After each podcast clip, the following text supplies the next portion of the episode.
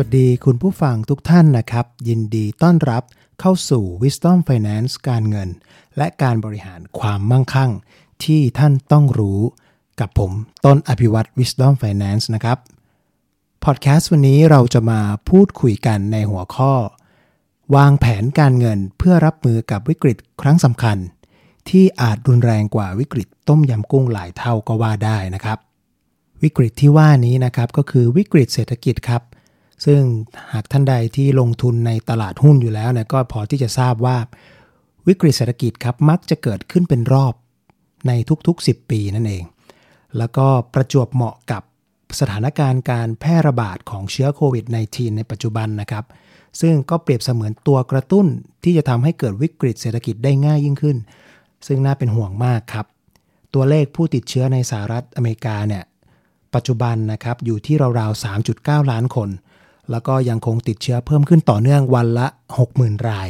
นะครับยอดผู้เสียชีวิตอยู่ที่ 143,000 รายครับซึ่งการแพร่ระบาดของเชื้อโควิด -19 นี่เองนะครับกระทบต่อคนทั้งโลกเป็นวงกว้างนะครับทำให้กิจกรรมทางเศรษฐกิจในแต่ละประเทศนะครับหรือในระดับโลกเนี่ยลดลงอย่างน่าใจหายนะครับอย่างเห็นได้ชัดเลยทำให้กิจการบางกิจการนะครับถึงขั้นที่จะต้องปิดตัวลงไปนะครับเกิดการประกาศลดเงินเดือน ประกาศปลดพนักงานนะครับ หรือว่าการเกิดการยื่นการขอล้มละลายนะฮะซึ่งนักเศรษฐศาสตร์หลายท่านนะครับ ได้ให้ความเห็นไว้ว่า ถ้าหากการแพร่ระบาดของเชื้อโควิด -19 นี้นะครับ ไม่สามารถควบคุมได้ แล้วก็ยังคงยืดเยื้อต่อไปเนี่ยนะครับ อาจจะนำพาเศรษฐกิจโลกก้าวเข้าสู่ขั้นวิกฤตครั้งใหญ่ เทียบเท่ากับการเกิด Great Depression เมื่อ 90 กว่าปีก่อนก็เป็นได้นะครับ ซึ่งหากเกิดเหตุการณ์เช่นนั้นนะครับ ความเสียหายเนี่ยจะรุนแรงกว่าการเกิดวิกฤตต้มยำกุ้งหลายเท่าเลยนะครับ ความต่างก็คือ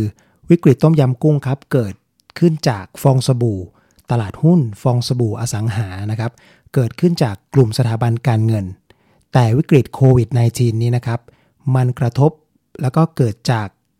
ผลเสียนะครับจากคนหลายล้านคนเป็นวงกว้าง เพราะฉะนั้นเนี่ยความเสียหายเนี่ยมันรุนแรงกว่าหลายเท่าครับ ซึ่งข่าวของการล้มละลายของกิจการนะครับ ไม่ว่าจะเป็นกิจการขนาดเล็กหรือขนาดใหญ่เนี่ยก็มีให้เห็นบ่อยขึ้นบ่อยขึ้นนะครับ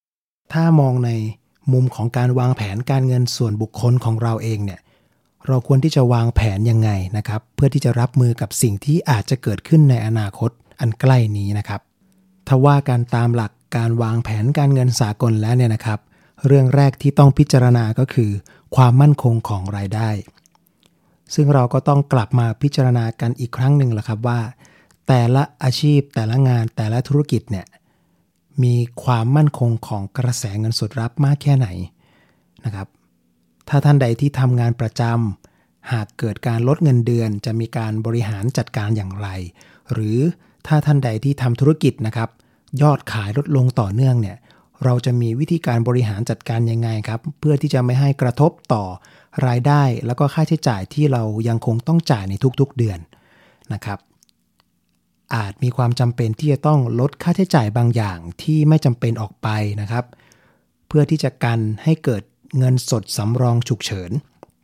นะครับ ทางการเงินบอกไว้ว่า ควรจะมีเงินสดสำรองฉุกเฉินขั้นต่ำนะครับ หรืออย่างน้อยเนี่ย สถึงหเดือนนะครับ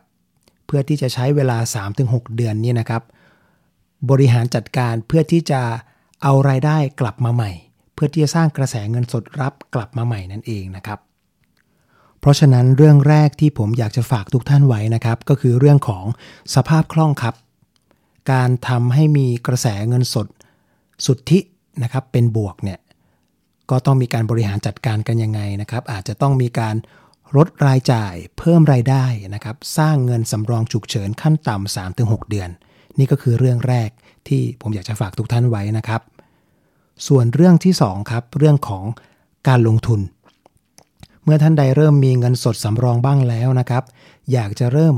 ลงทุน อยากจะเริ่มเข้าสู่ตลาดหุ้น ซื้อตราสารทางการเงินประเภทต่างๆเนี่ยในความเห็นส่วนตัวของผมนะครับ ก็คิดว่าสามารถทำได้ หากหลายท่านเนี่ยเป็นนักลงทุนในตลาดหุ้นอยู่แล้วนะครับ เป็นนักเก็งกำไรในตลาดทุนอยู่แล้วเนี่ยตราสารทางการเงินต่างๆเนี่ยทุกท่านก็สามารถที่จะลงทุนได้นะครับ แต่สำหรับท่านใดที่ยังไม่มีประสบการณ์มากนักนะครับ ยังขาดความเข้าใจนะครับอยากยังไม่มีความรู้มากนักเนี่ยนะครับ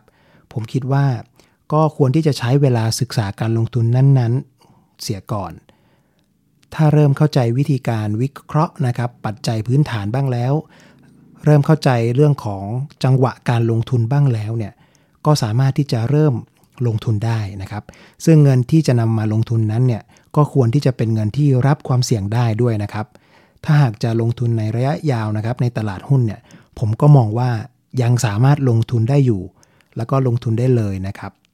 เพียงแต่ว่าเราต้องมีการวิเคราะห์ แล้วก็เข้าใจในสินทรัพย์นั้นๆ เสียก่อนนะครับ หรือถ้าหากท่านใดเนี่ยต้องการที่จะมีผู้เชี่ยวชาญในการบริหารเงินให้นะครับ อาจจะเริ่มลงทุนได้นะครับในพวกกองทุน กองทุนรวมนะครับ หรือกองทุนส่วนบุคคล private fund ซึ่งก็เป็นเรื่องที่น่าสนใจนะครับ เพราะว่าการลงทุนโดยมีผู้เชี่ยวชาญเนี่ย จะเป็นการลดความเสี่ยงจากการที่เราเนี่ยเป็นนักลงทุนรายย่อยลงไปได้เยอะเลยนะครับ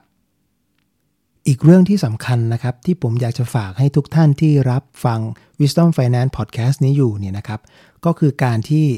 ควรที่จะมีการวางแผนรับมือกับค่าใช้จ่ายในอนาคต ที่อาจจะเกิดขึ้นได้ในกระทันหัน ซึ่งอาจจะมากระทบต่อเงินสดหรือความมั่งคั่งในมือของเราก็ได้นะครับ ซึ่งเงินส่วนนี้นะครับก็ คงจะเป็นการเตรียมเพิ่มเติมขึ้นมาจากเงินสำรองฉุกเฉิน 3-6 เดือน ที่ผมพูดไปเมื่อต้นคลิปนะครับ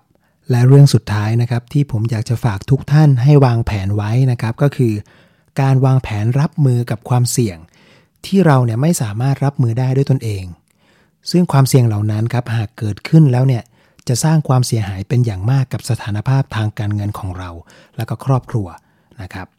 ทุกท่านเชื่อไหมครับว่า 1-3 เดือนที่ผ่านมานะครับ ตัวเลขยอดการซื้อประกันโควิด -19 น่ะพุ่งสูงขึ้นอย่างรวดเร็ว จนบางบริษัทประกันนะครับ ต้องปิดรับกันไปเลย หรืออาจจะต้องเพิ่มอัตราเบี้ยประกันภัยที่สูงขึ้นในความคุ้มครองที่เท่า ๆกัน ซึ่งบางท่านที่ไม่เคยสนใจในเรื่องของประกันประกันชีวิตมาก่อนเนี่ยก็เริ่มหันมาศึกษาแล้วก็เข้าใจมากยิ่งขึ้นนะครับ ซึ่งก็เป็นเรื่องที่น่ายินดีว่าหลาย ๆ ท่านเนี่ย หันมาเริ่มสนใจ เริ่มให้ความสำคัญกับการโอนย้ายความเสี่ยงเหล่านี้มากขึ้นนะครับ เพราะการโอนย้ายความเสี่ยงหลาย ๆ อย่างในสถานการณ์แบบนี้นะครับ ถือเป็นเรื่องที่จำเป็นอย่างยิ่งที่จะต้องทำเพราะทุกคนตอนนี้นะครับ ต่างอยู่ในสภาวะที่ต้องบริหารความเสี่ยงสูงมาก ๆ นะครับ หรือบริหารความเสี่ยงเกินจินตนาการก็ว่าได้นะครับ และนี่ก็คือเนื้อหาสาระนะครับใน Wisdom Finance Podcast EP ที่ 2 นะครับสำหรับท่านใดที่ต้องการคำปรึกษาคำแนะนำในประเด็นต่างๆ ที่ผมพูดไปทั้งหมดนะครับ ก็สามารถที่จะติดต่อขอคำปรึกษาได้ทาง Wisdom Finance นะครับ